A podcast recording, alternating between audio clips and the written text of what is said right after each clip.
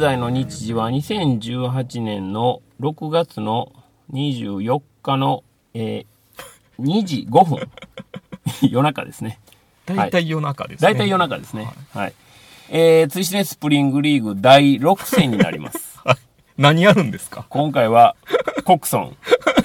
今っていうね、今っていう、すごいですよね。今コクソンやんの？みたいななりますよね。なりますよね。はい。まあ一応ね、なんでコクソンやるかっていうのは、これはまあリクエストをいただいてたっていうのを、今更答えるっていう。1500年ぐらい前ですよ。そんな前ではないですけど、まあまあ1年半ぐらいは経つのかな。ぐらいの感じなんですけど、公開でも去年ちゃいました去年ですね、何月やったっけな。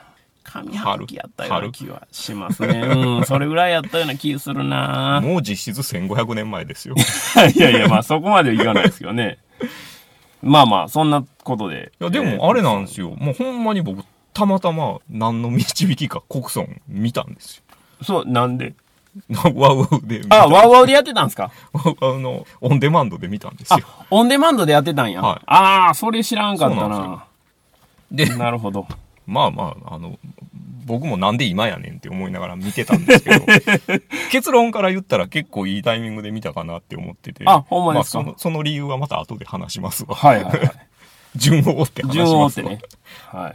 えっとね、まあ、あの、コクソンはいは、とは何ぞやみたいな人はいるかもしれませんので、まあ、簡単にね、あそうですね話をしとくと、はいまあ、チェイサー、はい話聞け者に続はく、ナホンジン監督の、はい。はい。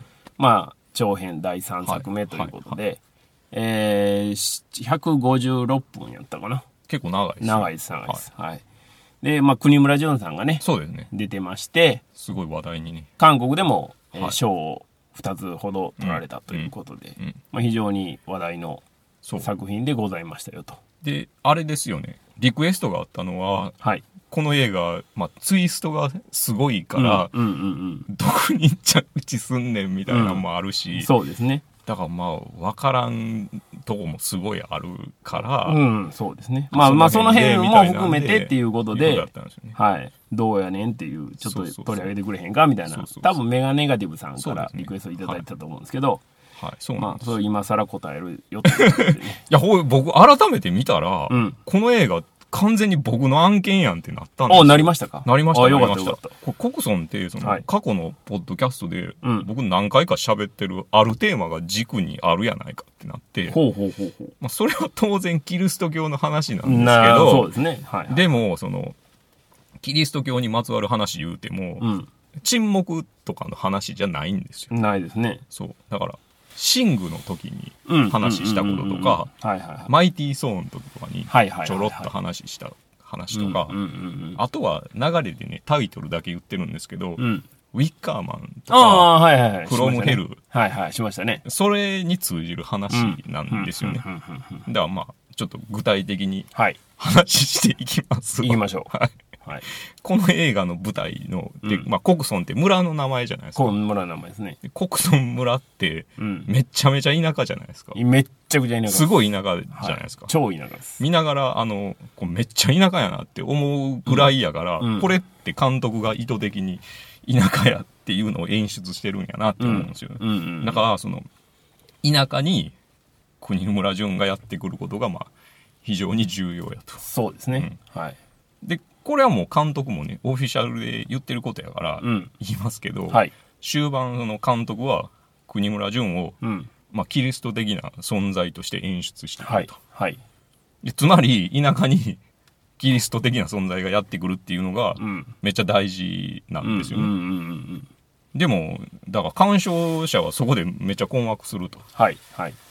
キリストやのに、うん。明らかにその、え一番最後って、はい。悪魔的な姿をしてるやんって、まあそうですね。なるじゃないですかなり。ますね。でもこれがほんまに重要な話で、うん。まあ、要するにそれって、上辺だけ見て。正しいもの、悪いものっていうのを決めてませんかってなる。そうですね。で、っていうかね、もうそれどころか、うんあなたが、その対象者をはい。悪しきものだと決めつけてるから。それが悪しきものに見えてるだけじゃないんですかってなるっていそうう。ですね。うんうん。でも、その、実際にね、その観客は、はい。国村淳がうん。直接的にうん。悪いことをしてる場面は見てないわけですよ。うん。そうですね。でそういうシーンはあるんやけど、いそれはあくまでも伝聞によるうん。階層の範疇でしかないからね。で、シーンによってはう、ん。あれ？うん。国村淳って村を救おうとしてないうん。っていう描写すらあるんですよね。まあ、捉えようとしてはね、うんどう、そう捉えることもできできるなくはない。シーンもあるんですよね。うん。でも、国村淳がうん。悪魔的な仕草をすると、うん。もうそれだけでもう速やかに悪魔的なものとして、うん。観客は見ようとするんですよね。これって、まあ、まだね、ローマ帝国時代迫害されてた。キリスト教はい。的にしか見えないですよね。ああ、なるほど、そうなるほど、なるほど。はい。うん、ちなみにね、その、国村って中盤になるんかな？主人公と神父見習いの人じゃないですか。はい、はい、はい。星野源的な ビジュアルねはい。はい。通訳も兼ねてるそうねそうそうそう。彼ですね。あの二人が、いその、国村淳のところに向かうくだりがあるんありますね。じゃないですかはい。その時に神父がね、道中でうん。森の中でちょっと異変を感じて。空。をキョロキョロ見上げるシーンがあるんですよ。はい、はい、はい。で、その後で森の木のカットが挿入されるんですけど、うん。その木の隙間がね、うん。十字架模様になってるんですよ。おー、なるほど。それは気づかなかったな。そう。これはね、めっちゃ象徴的で、うん、うん。これね、ほんまに明らかに十字架になってるんですよ。ちょっと見てください。あ、画像あるんですか？あ、ほんまや。なってるなってる。明らかになってるなってますね。あうん明らかになってますね。そうなんですよ。で、これって、すごい象徴的でしょ、うん、うん、そうですね。でも、その、国村ってほんまに一筋縄でいかん映画で、うん。ダブルミーニング的な表現がめっちゃあるんですよね。うんうんうんだから、その、木々の隙間でね、表現した十字っていうのは、うん。キリスト的な十字架に見えるかもしれへんけど、もしかしたら、ロバート・ジョンソンのね、うん。クロスロード伝説ああ、はいはいはい。それに見えるかもしれない。だから、つまり、その、四つ角にうん悪魔がいてうん。悪魔に魂を打っはいてギター上手くなったっていうはい伝伝説があるじゃないですか。はいそういう風にも捉えられるんですよね。なるほどね。そううん。だからよ、四つ角にいるのは悪魔ですよ。うん。うん敵にも捉えられると。なるほど、なるほど。で、そう思ったら、また別の視点が浮かび上がるわけですよ。うん。そもそもう、ん。キリストその人自身はうん。邪悪な存在じゃないんかってなってしあまあ。はいはいはい。はい。だから実際、その、国村淳は、劇中の事実ですよ。これうん劇中の事実として、はい。死んだけど、うん。死んでないじゃないですか。死んだけど死んでない、そうですね。でも、霊的なものでもないじゃないですか。うん、ないですね。血と骨と肉がある存在やから触ってみろよって言うじゃないですか。うん言いますね。これって、うん。まさしくキリストなわけですよ。まあまあそうですね。だから、もしね、僕たちがね、うん。そう言ってる人物が、うん。キリストであるっていう前提を持たずにね、うん。そういう人に触れたらどう思うかっていうまあ、話です。はいはいはいはい。それはね、はい。やばいじゃないですか。やばいですよね。それが仮にうん真実やったとしてもうん怖いし、うん、そうですね。嘘やったとしてもうん。やばいですね。やばいじゃないですか。うん、やばい。だからそこにはもうマイナスの感情が生まれて当然なわけですよ。なるほどなるほど。うんそりゃそうですね。うん。実際ね、うん。最後のシーンではい。観客はね、うん。国村淳とうん。対峙した神父と全く同じ気持ちになるわけですよ。そうですね。そんなことはありえへんでって。うん。うんそんなもんおかしいと。うん。うんお前は悪魔に違いないってうん。なるわけですよ。そうですね。っていうことは、キリストも非常にね、うん。邪悪なもんで、まあ、って。なってて、もうしょうがないっていう。そうですね。うん。で、ちょっとこのまま進めますね。はい。お願いします。国村でははいもう一個、うんその劇中での事実としてはい。存在している事象があるわけですよ。うん。えそれは何かっていうと、はい国村淳と対立している存在がはい。いますよねいま。すね。はい。でそれはもちろんその白い服を着たうん。女性のことですよ。そうです。うんであの人は明らかに対峙してるとうん。言うと田舎にいるうん。女性とうん。対峙してるわけですよ。うん。うん。そうですね。ここでちょっと冒頭の話に戻るんですけど、はい。ペプさんはコミックのうん。「フロムヘル読まれました？読んでないです。あ、読んでないです。読んでないですね。映画は見られました？映画も多分見てない。あ、そうなんですね。そうか。うん。いや、このフロムヘルって、はい。アラン・ムーはい、そうですねア、。アラン・ムーアが原作のグラフィックノベルなんですけど、はい。これもう超傑作なんですよ。うん。うん。これほんますごくて、はい。フロムヘルって、切り裂きジャック事件をあ、そうですね。土台にした話なんですけど、はいはいそれは知ってますうん。で、それをむちゃくちゃ事実交渉した上で、うん。その上にオカルト的な表現うん。これちょっとね、カッコつきの表現って言いますかっこオカルト。うん。を混ぜて作ってるすごい作品なんですけど、うん。ちょっとあんまりネタバレしたないんやけど、はい。実際にね読まれた方でも、うん誤読してる人めっちゃ多いんですよおだから根幹にあるテーマを言っちゃうんですけど、はいまあ、結末は言わへんけどはいはいはいはい。フロムヘルのテーマはこういうテーマですよっていうのを言うんですけど、うんうんフロムヘルってヨーロッパにおいてではですね、うん信仰の宗教であったキリスト教はい。とうん。キリスト教がやってくる前にあったうん。プリミティブな宗教はい。の話なんですよ。うん。なるほど。うん、でそのプリミティブな宗教っていうのは、うん。まあ、キリスト教にその後ね駆逐されたりはいはいはい。取り込まれたりすはいると、はいはい。でその過程で、うん。あのもちろん虐げられたりうん。あろうことかうん。悪魔うんうんもっと分かりやすい例を挙げるとうん。うん。魔女魔女狩りですね。そうそう、はい。でして迫害されることになる、はい。そういうあの女性信仰に基づいたうん多神教の宗教のことなんですよね、うん。なるほでもその「フロムヘル」ではそういう内容なんやけどそれを誤読してる人がめっちゃ多いんですよど。ほう。でそれはちょっと理由があって、うん。アラン・ムーアがうんサタニストやっていうのが。トリックの一つになっちゃってるんですよ。これは意図的なんかどうかわからんねんけど、うん。メタ的なトリックになっちゃってて、とりあえずね、その一個だけ言っとくと、フロムヘル読んだ人の感想でね、はい。この作品はうん、なんか絵がめっちゃ独特で、うん。結構読みにくいんですよ。読みにくかったけど面白かったって言ってる人がいるとしたら、うん。その人はうん。誤読してる可能性がむっちゃ高い。ほう。それはどういうところで？それを言ってしまうと、ああ、ネタバレになっネタバレになっああ、そうか。読まんとしゃあないね、じゃあ。読まんとじゃない、はいはいまあぜひ読んでほしいんですけど。なるほどうん。いや、ほんまに、あの、フロムヘルって誤読されてる人、ほんまにめっちゃ多いんですよ。で、翻訳版が出た当時、はい。実は僕ね、めちゃめちゃ早く読了したんですよ。おあれ結構上下感で分厚いですよね。もう、なんか寝る間も惜しんで。もう一気に。読んで、で、この話すごいなと。う。うん。本編を読んだ時では分からんかって、うん。巻末に補足がめっちゃあるんですね。それを読んでたら、え？って、へえ。この話すごいやんってなったってでも、めっちゃもう、もやもやするわけですよ。う。うん。これ誰かに話したい。うんうんうん。でも、まだ誰も読んでないし、ああ、そうかそうか。そもそも読んでる人少ないですからね。だもう気になってしゃあないから。なるほどなるほど僕あの、当時ね、うん。ミクシーですよ。おお。ミクシーで、はいこれ翻訳、柳下さん、柳下毅一郎さんしてるんですけど、ねはい、柳下さんに DM を送ったんですよ。おお。ミクシー経由で。そうそうそう。はいはいはフロムヘルってこういう話ですよねって。い。はい。ほんなら、うん。柳下さんから返信もらっおおて、おで、解釈はもうそれで合ってると思いますと。で、加えて言うと、うん。フロムヘルって、うん。これめっちゃええ話なんですよ。フロムヘルってほう、100年前に無残に殺されて、うん。で、その後ね、まあ、哀れな姿ですよ。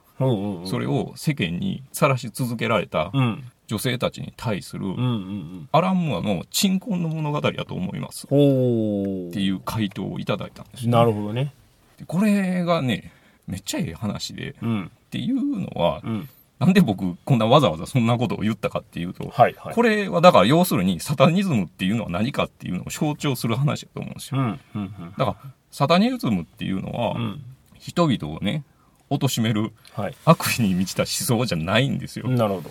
サタニズムっていうのは、うん。キリスト教がうん。ルフする前にあったうん。うん。生命参加的な、ね、うん。女性信仰なわけなんですよ。なるほど、なるほど。それが、まあ、サタニズムにうん変換されちゃってるだけなんですよ。なるほどね。だから、アラン・ムーアがサタニストであって、いその犠牲者の女性たちに対してね、うん。寄り添うっていうのは、当然のことなんですよ。なるほど、なるほど。うんこれで分かっていただけます？おわかりますよ。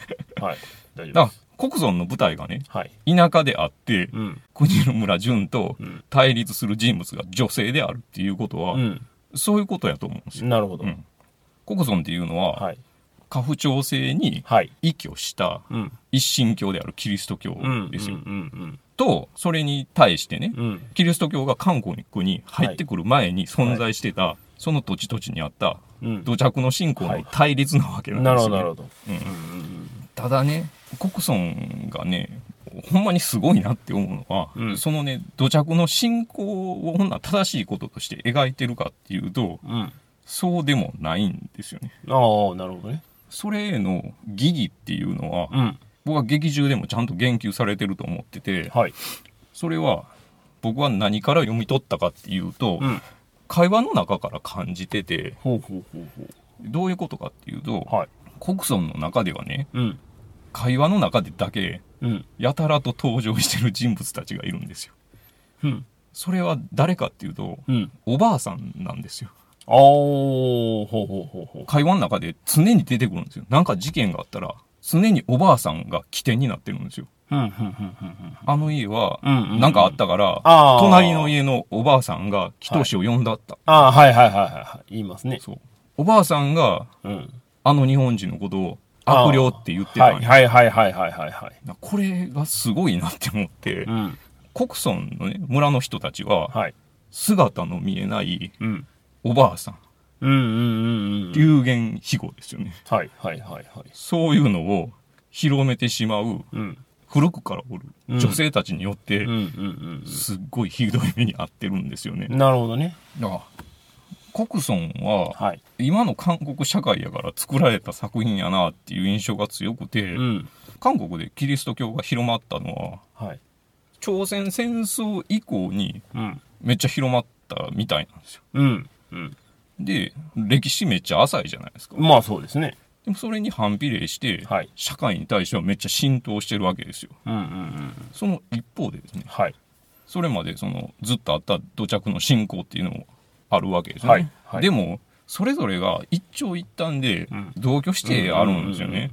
それはなんか結果から言うと韓国社会の今の強さにはなってるよなって思うんですよね。うーん。だから何かにあまり過剰にうん。依拠しない社会になってるよなっていうのが思って。だから国村も結果的にうん。どこに正しさのがあるのかわからない映画になってるじゃないですか。まあそうですねでそれはやっぱわざとそういう風に描いてるんやなって思ったっていうね。めっちゃ長々と喋りましたいねやいやいやいや全然大丈夫ですよ。まあまあまあそんな感じですよ。なるほど。どうですか？どうですか？まあその話を受けてっていうことになると、はい。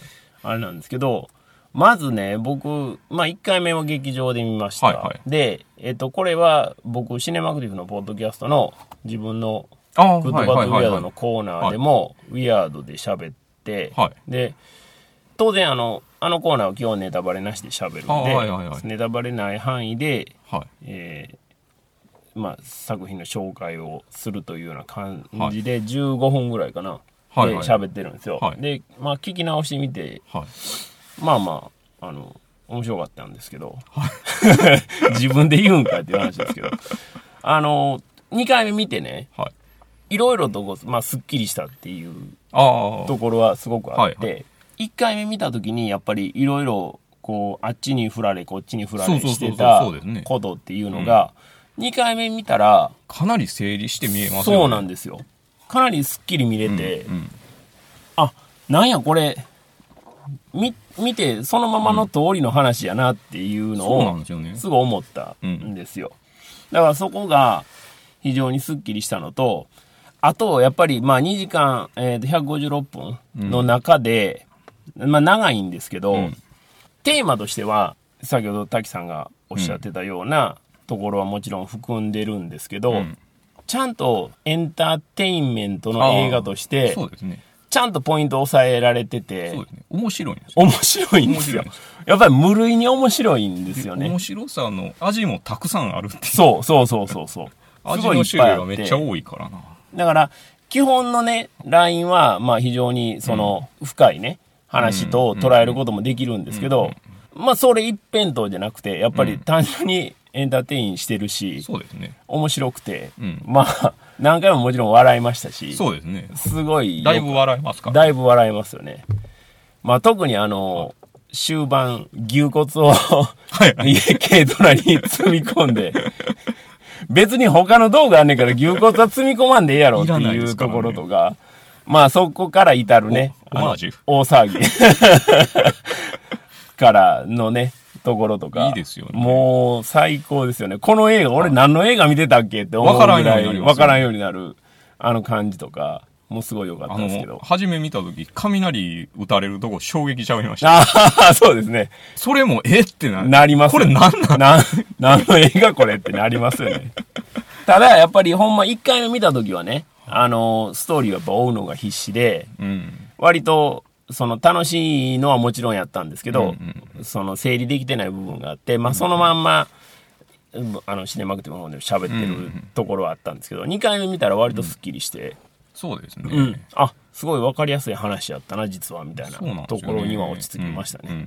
うん。うん、だからあの作品では、まあ、結構もう知られてる話なんですけど削除されたシーンっていうのがありまして、はい。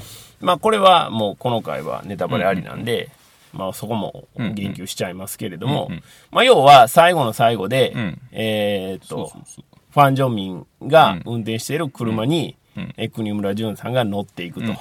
いうシーンが実はあるんですよっていう話があって、そこのシーンがあってもなくても、ん。まああの話をずっとトータルで見たら、ん。まあそうなる話ではあるんですけど、ん。まあなんでそれが削除されたかというと、それをその入れることによって、あのコンビがこれからいろんなところに行って、その街を救っていくとうん。いうような話に捉えられるんじゃないかということで、うん。それはちょっとあまりにもバランスがよろしくないということでどうやら落とされたらしいんですよ。へえそこもうなんか、あの、なんていうか、含みを持たすというか、はいはいはい。解釈を委ねたいというところではいはいはい、そこはがっちり落としたとはいはいはい。いうところがあるのと、あと、女性のね、うんうん。まあ言うたら土着の、うんうんうん。その神様とうんうんうん。国村淳が直接対決するシーンっていうのも実はあったと。ああそうなんですね。らしいです。はい。で、これも、あの、かなりのアクションシーンで、そうなんですね。らしいですよ。すごい大変やったらしいんですけど、バッサリいかれてたらしい。ですよ。それあでも面白いな。まあ、まその辺を切ったっていうのは結果から言うとありやな。そうですね。全然ありやな。うん。あの、そこ入れると、それはそれで面白いんですけど、うん。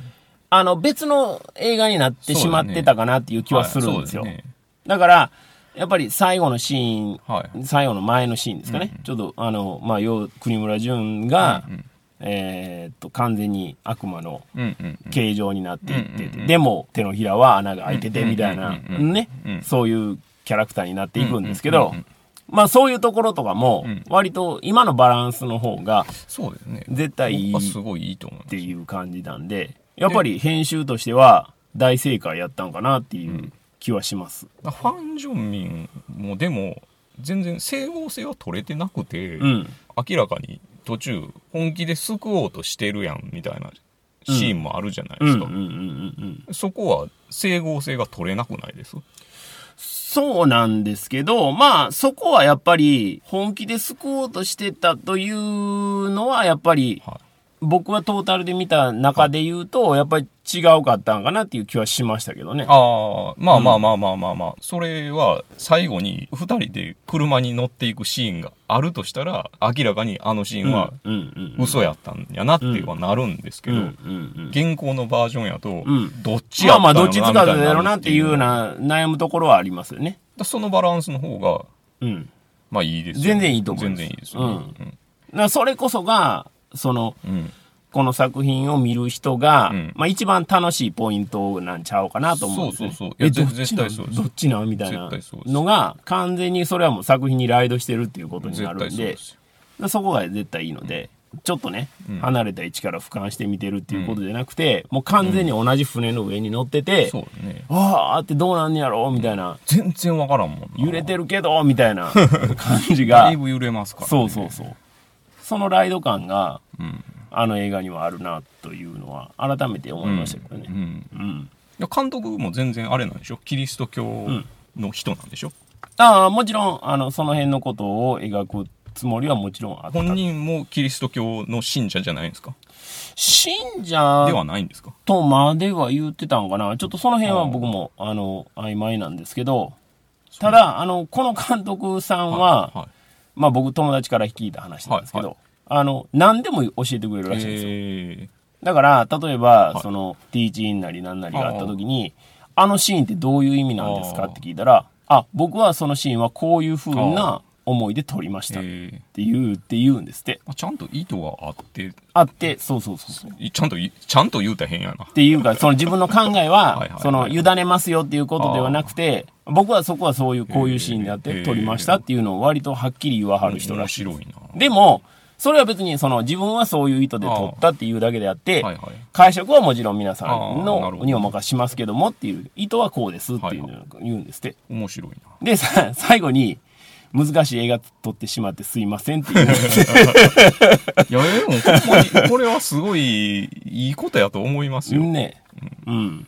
だからまあ、この作品は、まあ僕2回目見て改めて思ったんですけど、答えがどこにあるかっていうことではなくて、あそうですね。ね、あの、滝さんがやっぱおっしゃってたように、自分がこうやと思い込むことによる弊害というか、そのものをやっぱり正しく見れなくなってしまってるんじゃないのっていうのはもう明らかにその、クライマックスの国村淳のセリフからも明らかなんですけど、まあそこやろうなとそうですね。いうのはまあ2回目見てやっぱ思いましたね。結局そこでの思考の強度みたいなのが、ああ、はいはい。やっぱ今のね、うんうんうんうん。韓国社会を作ってるんじゃないかなって思ったりはしますね。なるほどね。うん。まあそういう意味で言うと、その若干羨ましいというか、かなり羨ましいですよ。ね、あのー気持ちはすごくありますよね。ただね、やっぱね、その分の犠牲はすごかったよなまあまあまあもちろんね。だから僕はまだ見てないんですけど、んあの公衆事件とか、ああ、はいはい。かなりめちゃくちゃですからね。うん、うん、うん、うん。まあまあ、あれは、あの、タクシー運転手がね、うんあの、まさにそこそうですね。を描いてるんですけど、まあまあ、あの映画自体も、エンターテインはしてるんですが、やっぱり描いてることは、もう、とんでもないんで、そうなんですね。そうなんですよもあれなんですけどね。原作を読まはっあの、公衆事件をテーマにした小説があって、はいその少年が来るっていううん小説なんですけど、それを読んで、んまあまあ、すごいなと。うん。韓国すごいなって思う。すごいですね。でもそこまでやってた国ですよ。うんでも、えー4年前、5年前の選挙では、僅差ではあるけど、はい。パククネが勝ったわけ。そうですね。うん。それでも勝つかみたいな。いうん。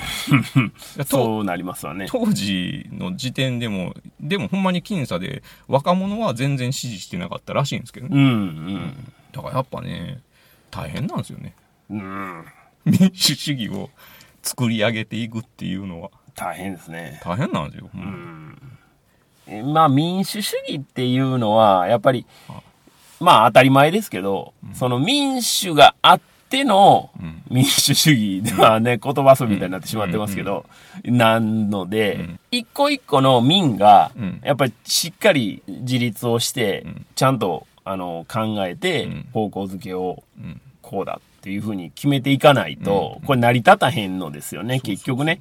だから何も、今トランプがね、大統領になってますけども、まあまあ全くもって笑えない話が、ほんまに世界のあちこちで起きてるっていうところなんで、まあほんまにみんなしっかりしないと、だから簡単にそうやねんな。操作されてしまうっていう感じが。それも、まあすごい、それも俯瞰して見てしまうと、ん。一神教と多神教の揺れ動きの中の、うん。今は完全に世界が片っぽに寄りつつある時代であって、うんそれが行き過ぎたらまたどっかで戻ることもあるんかもしれへんけど、っそうですね。ていうね、ちょっとある意味、定年みたいなのになるとね、うん、そうですね。そうなってしまうんですけどね。そうですね。まあでも、そう、その揺れを戻しが来てんのは、じゃあなんでかなってなったら、やっぱりその時のうん。危機感なりなんなりっていうものが、その元の原動力になってなかったら、やっぱりならへんと思うんで、そうね。今起こってる、まあ我々もそうですけど、うん。もういろんなところで起こってることに対して、やっぱりノーと言い続けないといけないし、そうですね。そこにはやっぱり大きく意思表示をしていかないとダメですよ。ダメだなと。と思いますよ。いうふうにね。まあ、とかく日本人は、まあ、あの、諦めるということにそうですね。非常に長けてしまっているのそうですで、ね。あのー、全てにおいて諦めてしまうところがあるんですが、それはそれ、これはこれで、うん。あの、地震が起きても会社に行こうとしますので、そうですね。そうもうあの、まあやばいです。揶揄してるわけじゃないですよ。僕もそうやったんで、まああの、僕もそうなんですよ揶揄してるわけじゃないんですけど、これはやっぱりちょっといかんなとうん。はほんまに思います。うん。はい。大阪、今、連絡取れないんで、納期ちょっとわかんないんですけど、とかって話したら、うん。え、もうでもいつまでに絶対いるんやけど、なんとかしてよ。いや、でも連絡つかないんですけど、ですよね。そう、うちの仕事もあるんやけど、みたいな。うん、そうなんです。それはでもやっぱちょっと大企業とかちょっと考えてほしいな。いや、ほんまそうなんですよ。あ大の、大企業はまず言わんと、なんともなれへんからな。そうそうそうそうそう。まあ、これはね、もうあの、零細企業ではいかんともしがたいんで、奴隷ですからね。奴隷ですからね。もう現代の奴隷なん現代の奴隷なんで、もう。よろしくお願いします。そう、ほんまに、あの、大きいところからね、これは主導してもらいたいところではありますけどね、ほんまにね。みんなでサタニストにサタニストにね。まず、フロムヘルからね。そうですよ。いや、これでで、あれですよ。これ、一番大事なことを言うのを忘れることでしたよ。言いましょう。だから、あの、なぜこのタイミングで見てよかったかっていうと、うんうんうんうん去る6月の6日にですね、ああ はいはいはい。あの、サタニストでおなじみの。の高橋良樹さんが、はいあの、めっちゃ面白い本を出してて、はいはいはい。サタニック人生相談っていうあもう最高ですねはい タイトルからして最高っていう感じですけど。だからその冒頭でね、9箇条のサタニック宣言、サタニック宣言。はいほう。サタニズムにおける9つの罪っていうのがあってですね、それがもう大変真っ当すぎるっていうね、おおそう教えてもらえます？ちょっと一個だけ、あ、一個だけ。まあ、あとはもう、はいあとは読もうと。はいはい。大事なのは、はい。知恵であり、うん。愚かさはうん。罪である。おおなるほど。みんなね、あの、頑張ってサタニストになりましょう。そうですね。学んでいきましょう。いやいや、ほんまねはい。あの、えね、サタニストって言ったら、まあ、字面だけを捉えたらね、はいあれになりますけど、まあ、それはそれね、やっぱコクソンをこう、2回見ることによって、ほんまにお前が思ってんのはそれなの？っていうね、あんたがそう思ったらそれはそれしかないんじゃないの？って言われますからね。僕はもうサタニストですからね。おおいや、何も今突然にあれかもしれないですけど、僕、あれですからね、ツイッターのアイコン、昔ずっと悪魔くんにしてたんで、ああ、そうですね。知ってますよ。その頃から僕はサタニストですから。ああ、そういう意味での悪魔だったんですか。僕は、てっきりあの、水木漫画がお好きなんだなと思ってたけど。あの、貸本版悪魔くんも読んでください。はいはいははいい。。歌詞本番。で貸本版の方が。歌詞本番の方最高なんではいはい。まあ歌詞本番の方がね、はい。まあ全て面白いっていうのもあるんですけど、すごいですよ。ね。最高です。まあまあ、あの、悪魔つながりでね、はいえーここまで転がってきましたけども。割と喋りました、割と喋りましたか？ましたね。まあ、えっ、と、スプリングリーグ第6戦、はいコクソン、はい。今かっていうところで、ははいい、そうですねお届けできました。あと宿題は、スリービルボード。スリービルボードどうしよっかな。いやいやいや、それはもうここまでリクエストに答えてきたんですから、そうか。それまた、どっかでやりましょどっかう。どっかでやりましょう。なんかまた奇跡的なタイミングがあると思うんで、そワウワウのオンデマンドとかでね、時 何かね、掲示があると思うんですよ。やってたらは、そのい、時に、絶妙なタイミングでね、うん、はいやると。何か時流に乗った何かが多分ね、もうそれが、宿題もそれぐらいやったんちゃうかなっあよかったていう気はします。はい。はい。なので、まあ次回のはいリーグ戦いつになるか分かりませんが、はい。その時はまた。よろしくお願いします。ということで、スプリングリーグ第6戦、はい。コクソンお送りいたしました。はい。ではまた次回。ありがとうございます